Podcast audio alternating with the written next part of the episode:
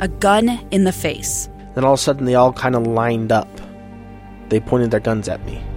And this is the point where I thought, I'm going to die today. Started two years of horror for an American in Venezuela. They said, You need to give us your phone and get ready because you're coming with us. I'm Becky Bruce, and I spent a year researching and piecing together Josh and Tammy Holt's story about their ordeal in a notorious prison. That's when everything started to turn bad. We had another pound on the door. Boom, boom, boom. And there was the police once again.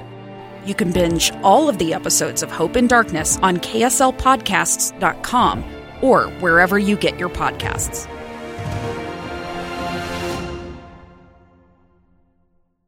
Inside Sources. Inside Sources. Inside Sources. Where KSL offers Utah deeper insights on the news. Host Boyd Matheson divides rage from reason and elevates the conversation on issues crucial to our community. On KSL News Radio 102.7 FM and 1160 AM.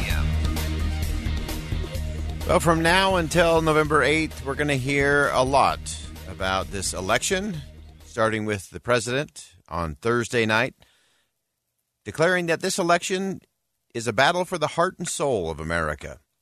I think that's wrong phrase, wrong battle, wrong war. Let's begin. Think you know the news of the day? Think again. So that is the headline that the he- that the president is going to speak on this battle for the soul of the nation, the soul of America. Again, I think that's the wrong thing. So for the next 3 days on Inside Sources, we are going to explore in a multitude of different ways where is the soul of America? What is the soul of America? What defines it? What undermines it? And we're going to start by looking at a crucial part of the soul of America, and that's this whole idea of cancel culture and what it's doing to the soul of America. So, really pleased to have joining us once again on the program JD Tuccille, a former managing editor of Reason, contributing uh, editor now for Reason.com. And uh, JD, you had a great piece uh, talking about cancel culture, and it does have an impact, I think, on the soul of the nation. Uh, give us a little setup in terms of uh, what cancel culture is doing. We'll get into the, the reasons and how it's self inflicted in a second, uh, but give us just kind of a, a little background piece there. Oh, absolutely. When we talk about cancel culture, we, we're usually talking about people being called out and socially penalized for voicing opinions that are unpopular with a socially with a socially powerful group.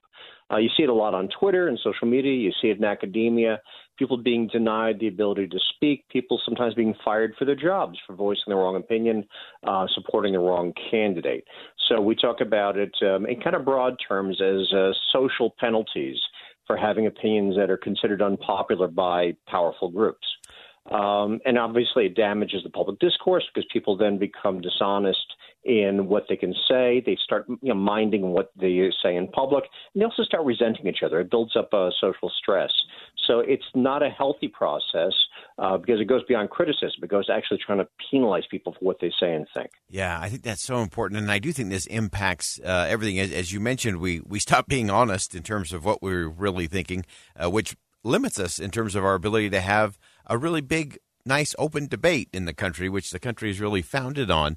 Uh, you mentioned this in terms of uh, both this self silence, uh, but there's also another component to that that is, I think, even more damaging, and that's that public misrepresentation of those private views.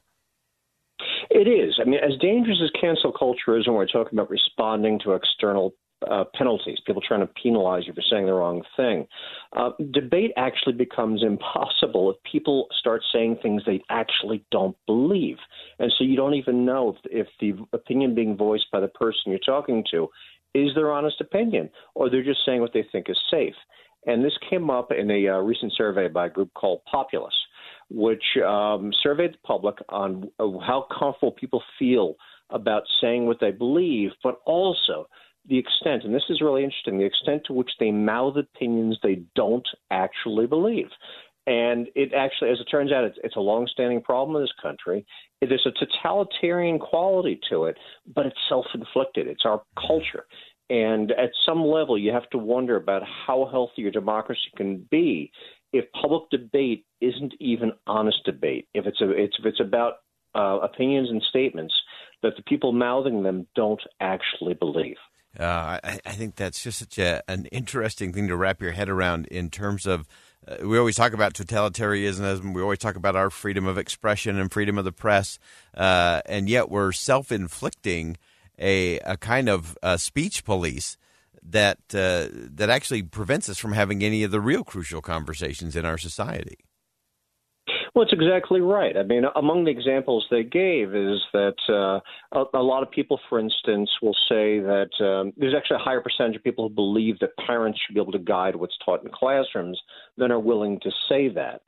So it um, it breaks down according to group. So there's not just one socially acceptable opinion across the country.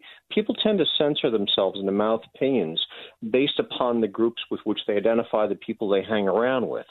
You'll find, for instance, that um, you know, um, say Democrats, for instance, are likely to say um, 44% of them or so that corporate executives should take public opinions, uh, take public positions on social um, uh, matters but only 11% of them actually believe that when you ask them what they truly think.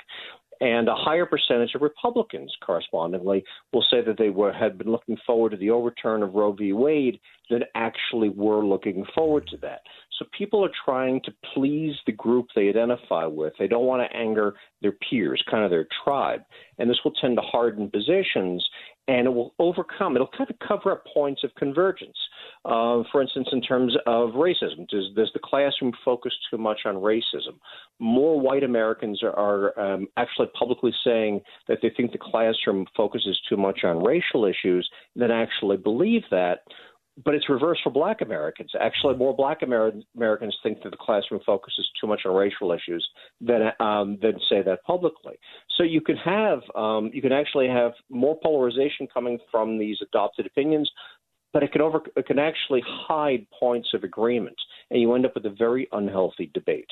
Um, and at some point, it's kind of totalitarian. I mean, uh, I quoted Czesław Miłosz, who was this Polish writer who talked about how intellectuals in Poland, after the communists came to power, felt compelled to mouth opinions they didn't believe.